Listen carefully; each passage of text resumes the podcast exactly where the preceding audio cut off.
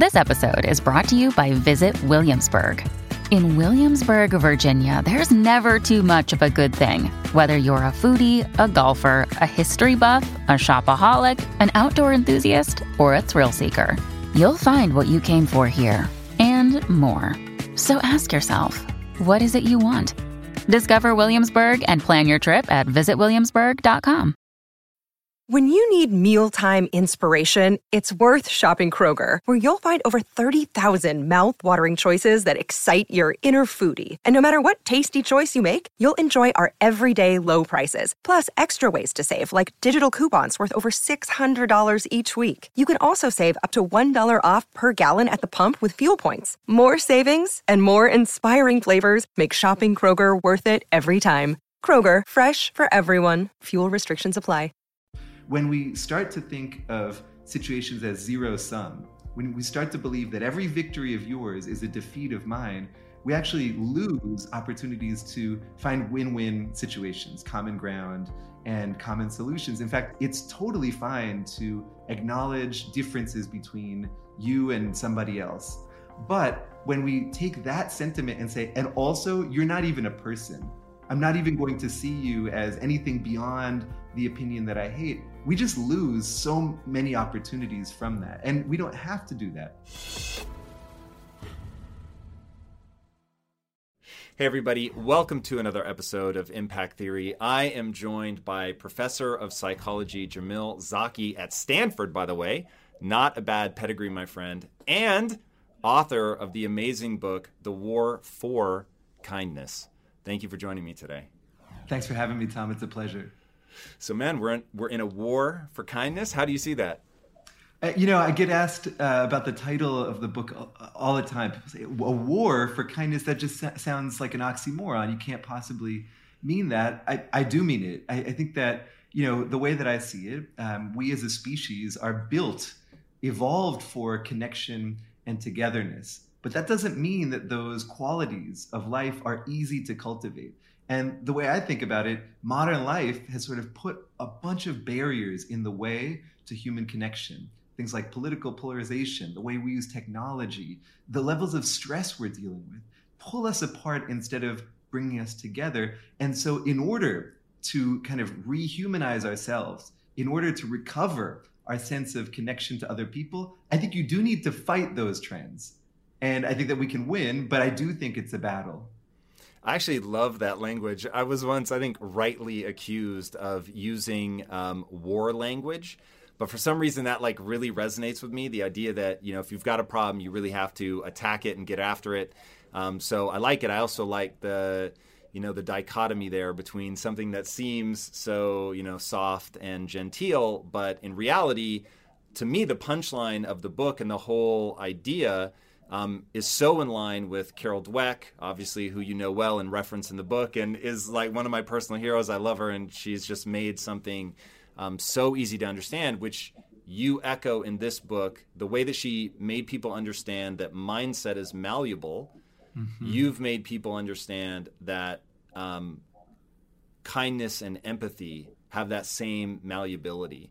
And I want to hit that from an evolutionary perspective. Why do you think? That it's useful enough from an evolutionary perspective to be one of the levers that we can pull on. Yeah, you know, I, I, think about this a lot, and Darwin was really confused by the evolutionary roots of kindness, right? According to his theory of natural selection, an animal should really just do whatever it takes to survive and pass on its genes. And in that equation, it didn't seem to Darwin like helping others would fit in, especially if you sacrificed in order to do it. Darwin wrote something like, uh, don't, I'm paraphrasing here. He said, He who is willing to sacrifice himself rather than betray his comrades would leave no uh, offspring to inherit his noble nature. In other words, from an evolutionary perspective, it was once thought that kindness and empathy were losers, right? That they would not help you advance where you needed to go. Even Darwin did not believe that anymore by the time he died. There's ample evidence that in essence, when animals work together, they can achieve things that no animal can alone. And we, as a species, humanity, are the champions of collaboration and working together. And that's how we have that's a key ingredient in how we have succeeded as a species. So again, this old creaky version of Darwin where you can only look out for yourself if you want to succeed is one that has been clearly debunked in a bunch of different scientific spaces, but I think sometimes it still carries on in our collective imagination. We like to equate sometimes selfishness with success. In fact, if anything, uh, the opposite is true. Now, have you looked at Darwin close enough to know sort of what was it in the biology that he began to see that made him switch his opinion? Yeah, so there's a bunch of, uh, you know, there's a long tradition starting with Darwin, but going far beyond him as well that explores this. And, and there's kind of three three buckets you could put the kind of smartness of kindness into, right? The why is kindness, uh, in fact, evolutionarily a winner instead of a loser? The first is what's known as kin selection. So that means if you help people you're related to, your genes are actually doing pretty well. In fact, Tom, if you were, if, I, I don't know how many siblings you have, if you had three siblings and you wanted to save them from a burning building, even if you died in the process, your genes would be doing better because each of your siblings has 50% of your genes. So together they would have 150% of you in them, right? So that's one way that kindness can be a winner evolutionarily. The other is through what's known as reciprocity. So that is when we act kindly towards others and they return the favor in some way that can be directly to us, like a tit for tat, you know, I scratch your back, you scratch mine, but it can also be indirect. For instance, if I help you and somebody else sees that and I develop a positive reputation, I end up being able to be part of a community that trusts one another and helps one another. That's really the key to our success um, as a species in sort of ancient times. I think that's still a key to our success now, is being part of something that's greater than ourselves. It's a cool part of the talk that you give around this topic of, you know, you often start with to really understand this, let's go back 100,000 years and paint that picture for us. You know, what did we as a species look like 100,000 years ago and how did we become the like most dominant apex predator of all time? Like we have literally and I know some people don't love this, but we've taken over. Like we run this bitch. So how what what was it uh you know about us that allowed us to pull this off? Yeah, I mean, and there's never going to be just one answer to that, right? So you might hear that human beings, you know, we have this enormous frontal lobe which allows us to engage in planning for the future. We can use language to communicate an infinite amount of thoughts and experiences to one another.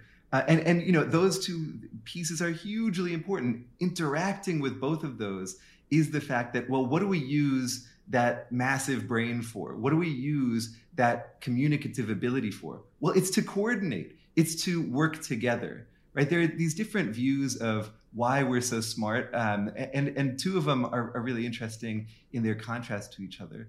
One is what's known as a Machiavellian intelligence hypothesis, which is that we're smart so that we can basically dupe each other and like win in a competition where we're all trying to outsmart one another and kind of dominate each other.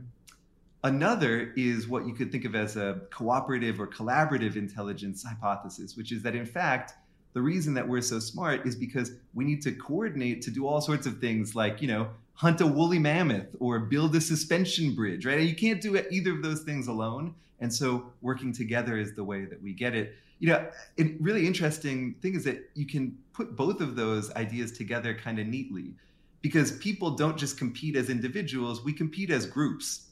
So if you think of two groups of people in the ancient world, one of whom is terrible at working together and trying to screw each other over all the time, and the other one of which is internally really kind and collaborative, well, guess what? When those groups come into competition, the collaborative group will win. And you see this in sports and in the world of business now as well, right? I mean, when groups can really tightly work together, they win, um, even in a sort of bottom line competitive set of terms.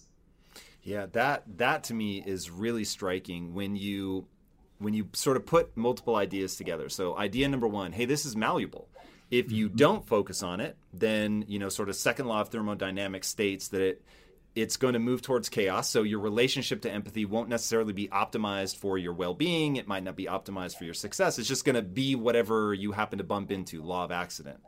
And then you put that together with that idea of cooperation. And now it's like, hey, if you focus on empathy and realize that the sort of natural output of this is that you can now cooperate. And there's that great African proverb, which I think is so brilliant. If you want to go fast, go alone. If you want to go far, go in a group. And so now understanding that, okay, I'm more likely to be a high functioning group if I'm working on that optimizing the malleability of my um, empathy and my ability to cooperate. And you really bring this home in the book with something that I'd never really thought of, which is that there were, I think you said, roughly five different types of highly intelligent um, offshoots of apes, I would assume, that we were coexisting with, Neanderthals being sort of the most famous, and we end up winning out. Why?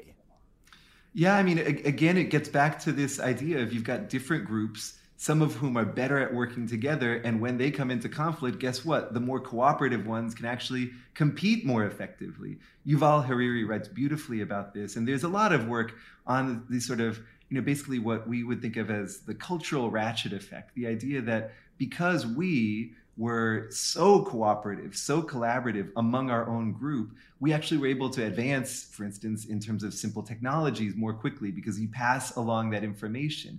You share that information really efficiently, and that produces advances in, in your culture. And also, we were able to coordinate, for instance, uh, during clashes with other with other sort of human species. And you know, in, in essence, that, that allowed us to to use your term to run this bitch because we were uh, because we were so good at coordinating and and that form of togetherness. And you know, I, I, I just want to zoom in on something you said, Tom, because I think you really put it beautifully.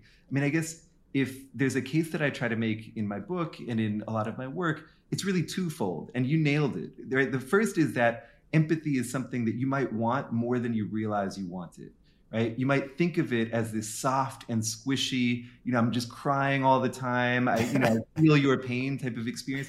But empathy is actually a vital skill that allows us to accomplish a lot of our goals, you know, uh, not just around being good people, which is critical and empathy is part of our moral foundations, but also part of living the type of lives that we want to live, having strong relationships, being able to uh, to have a good relationship with ourselves and being able to succeed in all sorts of parts of life. So that's message one is that you might want empathy more than you think you do. And message two, if you want it, you can get it, right? That this is something that is achievable, just like any other skill, just like being physically fit, just like working to strengthen our muscles. We can work to develop ourselves into more empathic, more connected people.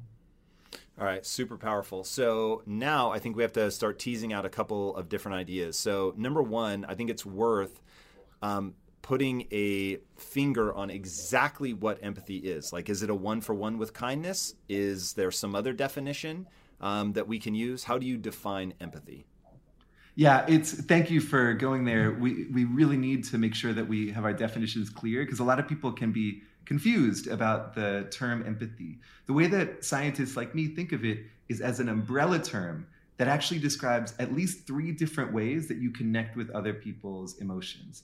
So let's say that, you know, I hopped on this call and instead of being thrilled to talk with you like I am, I was weeping openly. Well, you know, in anguish. Well, as soon as you logged on, you would probably have a bunch of different experiences.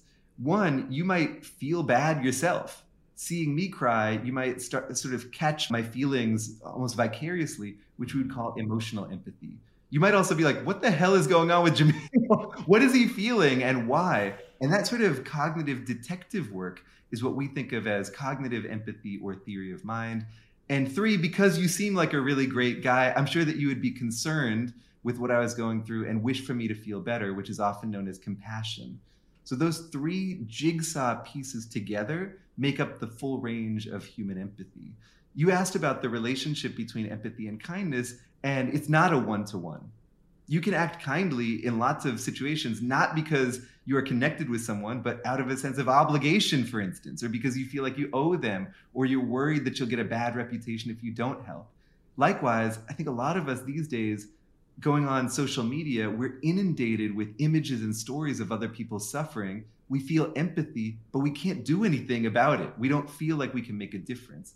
It turns out that those two states, where you're acting kindly without empathy or experiencing empathy but helpless to do anything about it, are much less healthy and helpful than states where you can kind of lock those two things in together, where you can act kindly towards people through a sense of personal connection to them.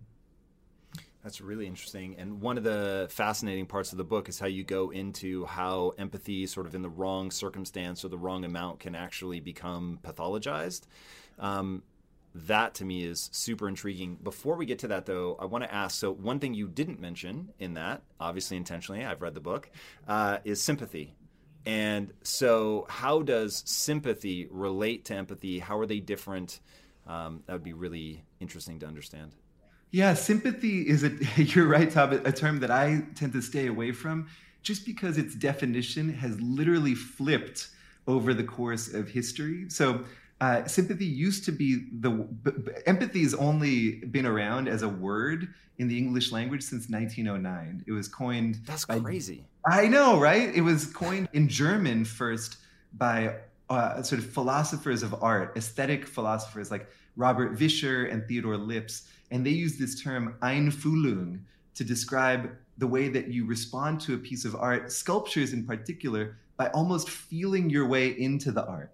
So if you imagine seeing a sculpture of somebody who's just been shot with an arrow and they're sort of like, you know, contorted in pain, well, one way that you respond emotionally to that art is by imagining your own body into that piece of art, right? So, it, so that was where it came from, and it sort of migrated into the the English term empathy again, barely hundred years ago. So before that, in the English language, people like David Hume and uh, Adam Smith would write about sympathy. And to them, sympathy was vicariously taking on other people's emotions, especially their suffering, right? So, like, if I saw you in pain, my sort of my palms would begin to sweat. I would feel really bad. That would be sympathy to them. Weirdly, empathy basically took that corner over and, and kicked sympathy off of it. And now, when people use sympathy, they almost mean it, as far as I understand, to mean something like pity like I feel bad for you, but I'm not really going there with you. You know, I'm sort of it's it's like um, yeah, it's it's it's like empathy, but at a serious remove that often doesn't actually inspire much positive behavior.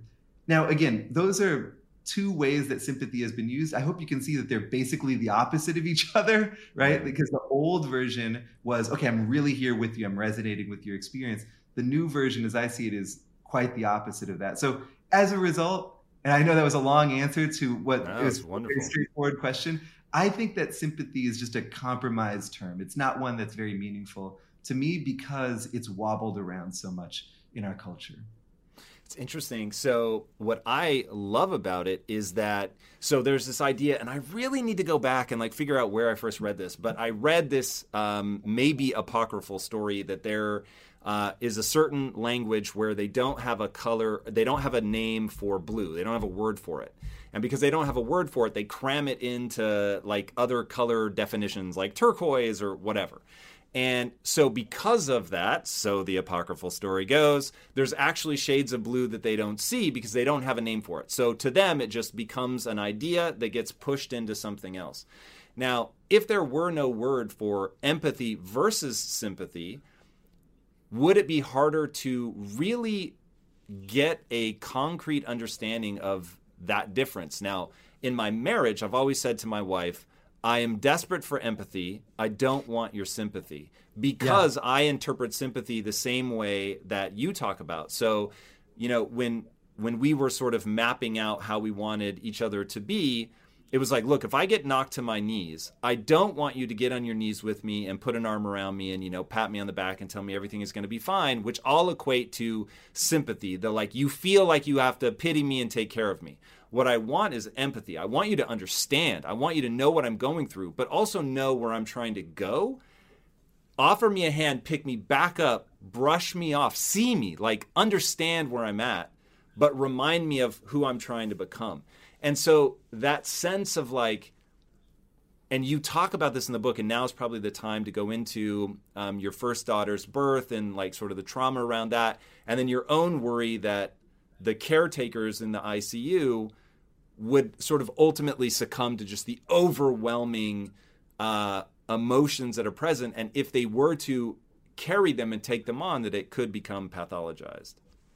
Oh man, that was such a great question. I have a bunch of responses. I'm going to try to hit them really quickly. First, the work that you're talking about on the uh, color blue is not apocryphal. That's that's real. And so there's oh, you're my man. Yeah. this in is amazing. I, I believe that in Russian there are different words for light blue and dark blue. Those are just not the same category really. And so there's some work from some of my colleagues actually that shows that Russian speakers are more quickly able to discern light and dark blue from each other because they just think of them as totally different uh, visual experiences. so, um, I, so I'll send you that work, but uh, but you're you're please. And if you have more details, yeah. I, I'm all about it. I have brought this up so many times, not even knowing where to start to refine this. So yeah, if you've got more, I'll take it. Yeah, basically, if you have a really precise language for something, you can experience it more precisely, and that's part of why I think it's so important to have a very precise understanding of empathy because it does have these different pieces. And some of those pieces might be what you want in one moment and not what you want in another moment. I mean, a second response to you, Tom, is that it sounds like a really phenomenal uh, relationship that you're in if you're able to have those types of conversations. You know, my wife and I are both psychologists, so we talk like this all the time, but it's rare for me to meet other people who are not psychologists who have very self-aware conversations of this sort i think that that's incredibly productive and so useful and really you know quite moving as well. So to get to your point i think that you're exactly uh, your experience resonates with my own which is that sometimes there are different pieces of empathy that i want and others that at that moment would be the opposite of useful to me right? The opposite of what i want. So and a great distinction here is between you'll recall we're talking about these, these three pieces of empathy between emotional empathy, so just sharing, taking on other people's pain, and compassion, which is feeling for other people without necessarily feeling as they do in the moment. And so, like, it turns out that emotional empathy is the type of empathy that wears us out most quickly. It's the most associated with burnout, and it's actually not always the best way to help another person, right? If I'm with my therapist and I'm crying, I don't want him crying to be like, my God, your life really does suck, right? Like, I don't want him to feel everything that I'm feeling. I want him, as you put it nicely, to be there for me, to understand me, to engage in cognitive empathy, and then to express goodwill towards me and maybe help me strategize my way out of where I am in that moment. Mm. And as you put it beautifully, remind me of where I want to go right so that that that distinction i think is really critical and sometimes i think people imagine that empathizing has to mean i hurt when you hurt and if we believe that then that can get get us into some cul-de-sacs with our own process of empathy that we don't really need to go into Wow, that's I love that idea of a cul-de-sac um, where you're sort of self-reinforcing and ending in in a bit of a death loop. How did you end up becoming so focused on empathy? Yeah. Uh, so for me, it was a survival skill that really defined my childhood, right? So my mom is an immigrant from Peru, and my dad is an immigrant from Pakistan. And um, they met and fell in love, I think, because they shared a sense of foreignness in the US. I think if you're in a new place, and somebody else is also new there, you can connect just on the fact that you're both trying to figure out what the hell is going on around you. And I think they found that comfort in each other.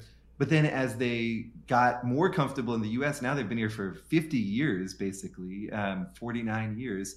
You know, I think that they realized how little they actually had in common, which as their only kid is like nothing. They have nothing in common at all. And so they, um, you know, they split up uh, and, and it was one of those, you know, long, messy, painful divorces. And, you know, as their only child, I spent a lot of my time as a kid kind of shuttling back and forth between their houses. And I think, you know, there's, I'm sure many children of divorce who are listeners of yours, and as a lot of us can attest, you really feel pulled in these different directions, right? You feel like you're caught in between these different realities.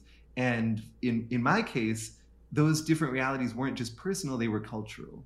Right? It was like literally different parts of the globe that were dom- that were sort of vying for my attention, for my loyalty, uh, and and I learned that if I would sort of work hard to connect with my mom, those same those that same approach just wouldn't work at all with my dad, and vice versa. So it was like a really hard time, obviously, but I also think about it as the time that I learned to work on my empathy. Right? I think of my parents' divorce as like an empathy gym for me that forced me to work at that care and understanding. Why? Well, because I had to. I wanted to keep my relationship to each of my parents. I knew that they were both good people who were in a lot of pain and it wasn't their fault that they had different perspectives so i had to sort of become a bridge between them and honestly i think it's the most important thing i ever learned I, I, think that that's sort of still the most important skill that i have in my life and now i try to teach it to other people all right so man that's such an interesting um, way for things to play out you know for somebody like you who i would assume has sort of a natural predilection towards empathy maybe some extra self awareness. Um, this idea of teaching other people. So I want to get into that. You talk a lot about like how we develop this skill, how we reconnect in a world that's divided and fractured. You know, I think that um, especially now exacerbated with the massive isolation caused by COVID, yeah. um, you get this atomization that you talk about. But one thing I want to I want to set the stage for this part of the conversation by saying it seems to me, and I'd, I'd love to get your take on this, that um, the very thing that makes empathy a an evolutionarily advantaged thing, such that we can increase its effectiveness because it has such tremendous impact um, on our ability to survive as a group. But so does tribalism. And mm. so when we look at like, hey, the brain has all these cool mechanisms. Carol Dweck identified one that you're very, whether you believe that you can improve something or you don't will determine whether you actually improve it or you don't. Like that's that's such a, a revelatory um, idea that's changed my life in ways I couldn't even possibly begin to catalog. But tribalism also serves a purpose, which when you're on, you know, the you're on the the plains of Africa and you're on the come up and you're in these tribes, it's like you really do have to band together and create this sense of, well, there's us and I'm super empathetic to you, but then there's others and I will kill them as fast as I'll kill a water buffalo. And that has real utility. And I know that that people trip up on that now in a modern context, but now you're fighting against something that's real. And so, how do you help people train that empathy up and tribalism down to match a modern context? Like, what are the things you tell them to do? Wow, what an amazing question. I, I, mean, I think you're totally right that these are two enormous forces in our mind, right? Our capacity to connect with each other and our capacity to divide the world into us and them, and to then selectively connect with the people who are on our side, what we would call parochial empathy, or parochial altruism. And if anything, fear, loathe, hate, and try to destroy whoever is on the other side, especially if there's any conflict between us, if there's any sense of scarcity as well. I don't even need conflict. Even if there's some resource where there's not going to be enough for everybody, I will start conflict in order to protect that resource for my own group, right? These are, as you say, really powerful and really ancient tendencies. So how do we get beyond them? Well, I don't think that we can get beyond them entirely. You know, I, I, I've never advocated that just through empathy we can get to some place where we're all just holding hands in a global circle singing kumbaya together, right? Conflict is real, and sometimes it's quite legitimate. But I think that oftentimes when we take that conflict, that tribalism, and start to just and we stop seeing that there are human beings on the other side of it we actually lose a lot, right? We lose a lot of opportunity.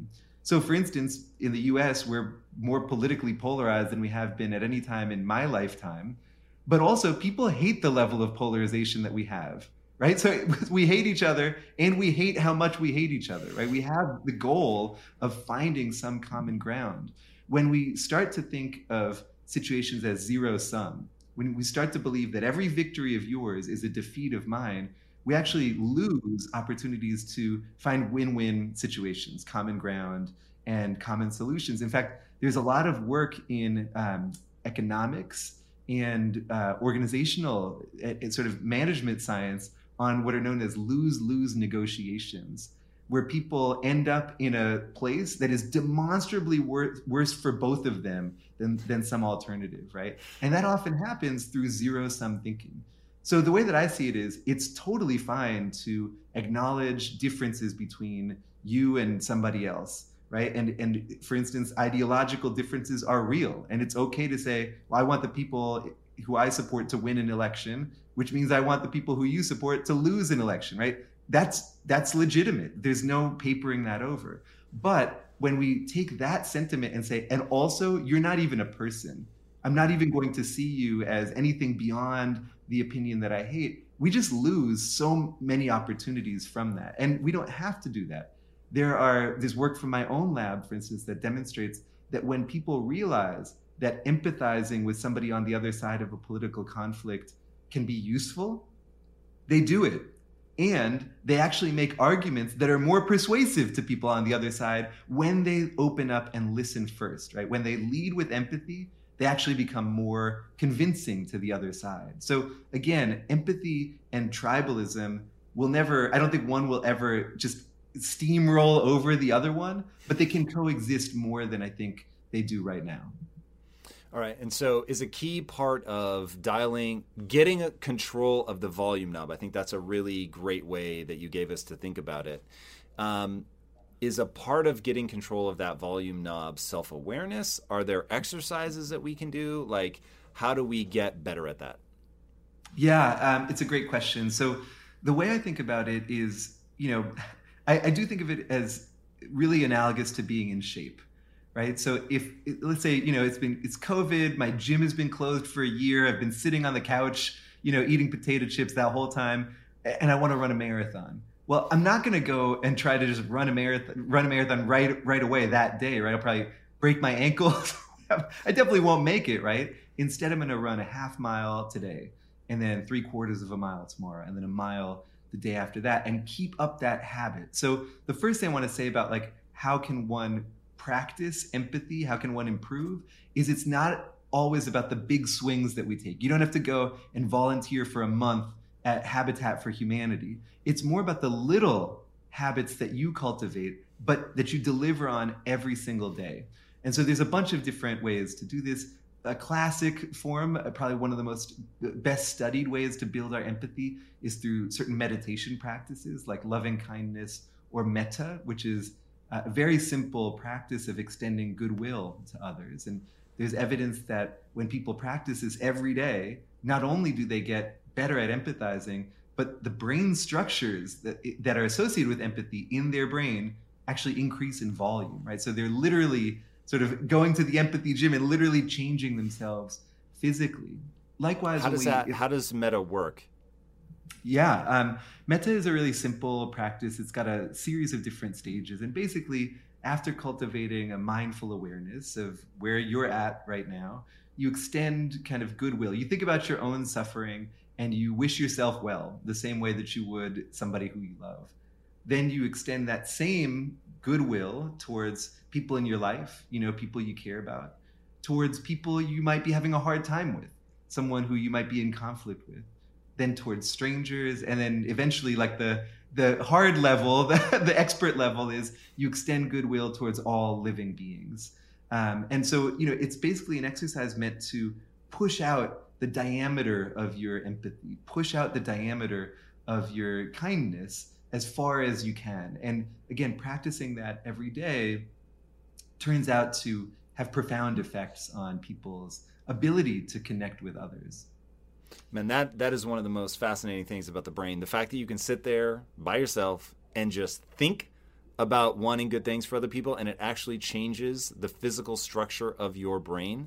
That's crazy. It's amazing. And you know, the craziest part to me is that, you know, I'm a neuroscientist, but it didn't take neuroscientists to discover this right? These are ancient cognitive technologies mm. developed far before the advent of what we would think of as modern science. And I think to me, you know, when I learned about these practices, I thought maybe what some of your listeners think. Are you kidding me? This is just some squishy BS. You know, like I don't believe any of this at all. And then the neuroimaging work started to come out showing that wow, actually it can change your brain in these really deep ways. And I was humbled.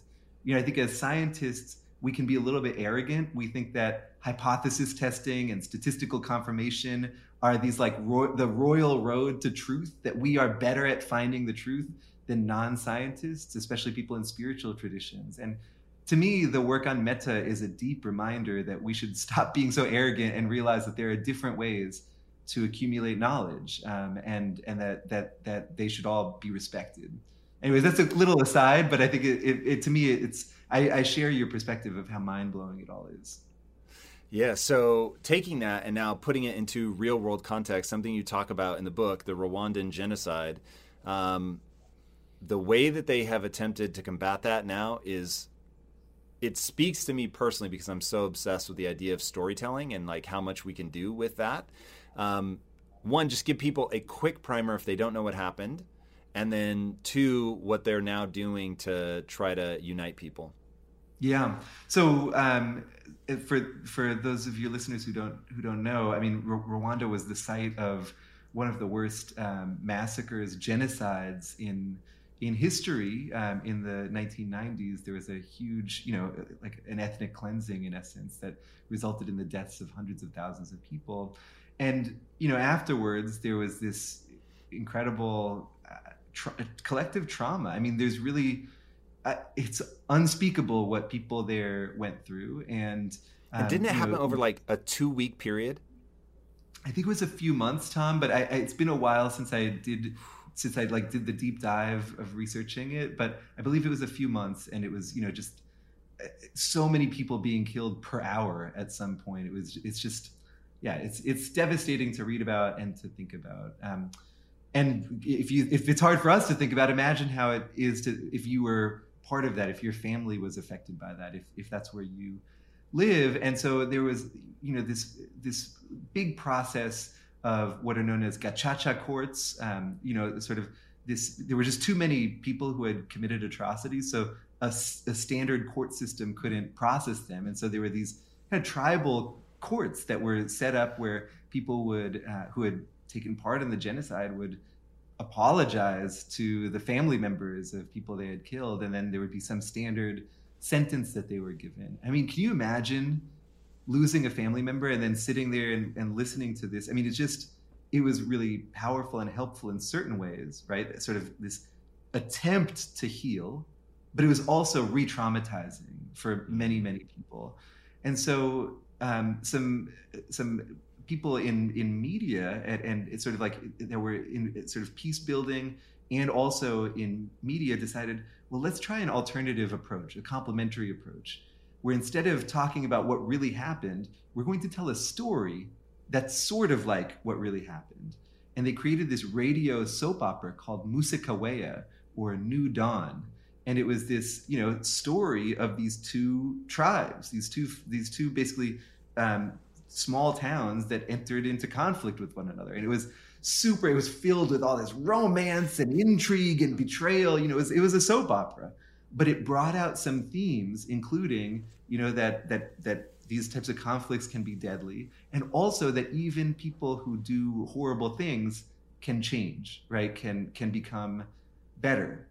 And it turned out that this soap opera became the most popular soap opera. It like it was like ninety percent of the country was tuning in to listen every week, and people who listened to it versus those who didn't turned out to develop slightly more positive attitudes towards the other side. Not not like I like these people, but more like I think that there might be a path forward to some peace somewhere in the future. The way that my friend Betsy Levy Paluck puts it is that it might not have convinced people to find peace right away, but it at least allowed their imagination to wander that in that direction, right? Which I think is so beautiful because storytelling whether it's immersing ourselves in novels or plays or whatever, you know, we think of it as just engaging with fictional people, characters, and fictional worlds. But in fact, evidence demonstrates that when we immerse ourselves in those stories, we can build our empathy towards real people. We can broaden our care towards real others. And that can be another really powerful way to practice this sort of personal growth. Mm, I love that. And that reminds me of another story that you tell in the book. Tony, um, who was a white supremacist but ended up unwinding all of that. How did empathy play a role for him? How was it possible that he ended up being reachable? Yeah, no, this is great. And I really appreciate you ticking through these different techniques for empathy building because they can all work for different people. So, so far we've talked about contemplative and meditation practices, we've talked about storytelling. Now let's talk about contact. Contact is the idea that sometimes prejudice and hatred are easiest to do from a distance, right? When you don't actually know somebody who is in the group that you profess to dislike. And Tony was like that, right? He was a very troubled, uh, you know, young person, right? He came from a broken home. He had just a lot of trauma early on, and he would never use that as an excuse for his behavior, and nor would I, right? I mean, most people who go through trauma don't become neo Nazis, and he did, right? So, so that, that, I mean, thankfully, most people don't. So Tony was um, was really, you know, a virulent um, racist and uh, xenophobe, um, and and it, cha- it changed for him came in two stages. First, he had kids, and having kids for some reason made him think, okay, well, I really like what they're doing matters so much more to me than my hatred, right? So that kind of helped him. That, that sort of like started the process of getting him unhooked from his uh, hatred and anti-Semitism in particular. But then the thing that really cracked him open was he uh, met this person. They became friends, and this guy was sort of like a professional and life coach, sort of. And and one of Tony's friends paid for a, um, you know a session with this guy, Dov Baron. And so Tony and Dov are sitting there and talking. They're, they're becoming super friendly. And Dov happens to mention that he's Jewish. And Tony's like, oh shit. Can I swear here? Of course, go for He's it. like, oh shit. you know, like this is the person I'm supposed to hate. And what do I say now? Should I admit that I basically, you know, am sort of a, you know, I'm, I'm part of this like white nationalist movement? And he decided to admit it. And Dov, he fully expected Dov to like punch him or, you know, tell him to leave immediately or what have you. And Dov instead showed him compassion. He said, That's what you've done, but it's not who you are. You're better than that. I see you. And it, it was just shocking to Tony to receive compassion from somebody who he was supposed to hate. And that type of close connection, that type of friendship, that type of accepting and compassionate connection with somebody on the other side of tribalism, as you as you well put it, is one of the ways to, if not eliminate tribalism, to soften it, right? And in Tony's case, it actually set him on a path not just to not being a neo-Nazi anymore, but he then co-founded this organization called Life After Hate that helps get other people out of hate groups, right? So he's like a force against hatred now, and a lot of it that is thanks to his personal connection with Dov. Yeah, man, I love that. I, am saddened that it doesn't happen very often, but I love that coming into contact with it and getting to know somebody can help you cross these barriers. Where can people connect with you, follow along as you help us all become more empathic? Yeah, thanks, Tom. Um, so you can find uh, my book at warforkindness.com. I, I want to shout out that on that um, site, I also have some kindness challenges that I've provided. Just little, you don't have to read the book, they're just little exercises that you can try on a day to day basis, many really connected to our conversation. Um, and, and so I hope that if anything, people feel empowered to work on their own empathy and you know they can use those challenges it's just one starting point. There are lots of places that they can try it but that's that's one. No i love it. What about social media? Are you on there? Are you active yep i'm on twitter and uh, at zaki jam z-a-k-i-j-a-m um, that's my instagram uh, handle as well so yeah you can find me there um, and my lab is the stanford social neuroscience lab ssnl.stanford.edu. If you want to get to the really nerdy stuff, that's where all of the peer reviewed uh, publications are. Awesome, man. I love it. Well, guys, uh, I encourage you not only to do the exercises, but to read the book. The book is actually really good and it gives a lot of great stories um, and useful takeaways about how you can take control of your own volume knob and make sure that you're getting the most out of you know our species powerful ability to um, group up and i think that it is you know now necessary more than ever and like he was saying that when the struggle is worth it, it's worth engaging in it. And I think that uh, for everybody's sake, it is worth engaging in it. And speaking of things that are worth engaging in, if you haven't already, be sure to subscribe. And until next time, my friends, be legendary. Take care.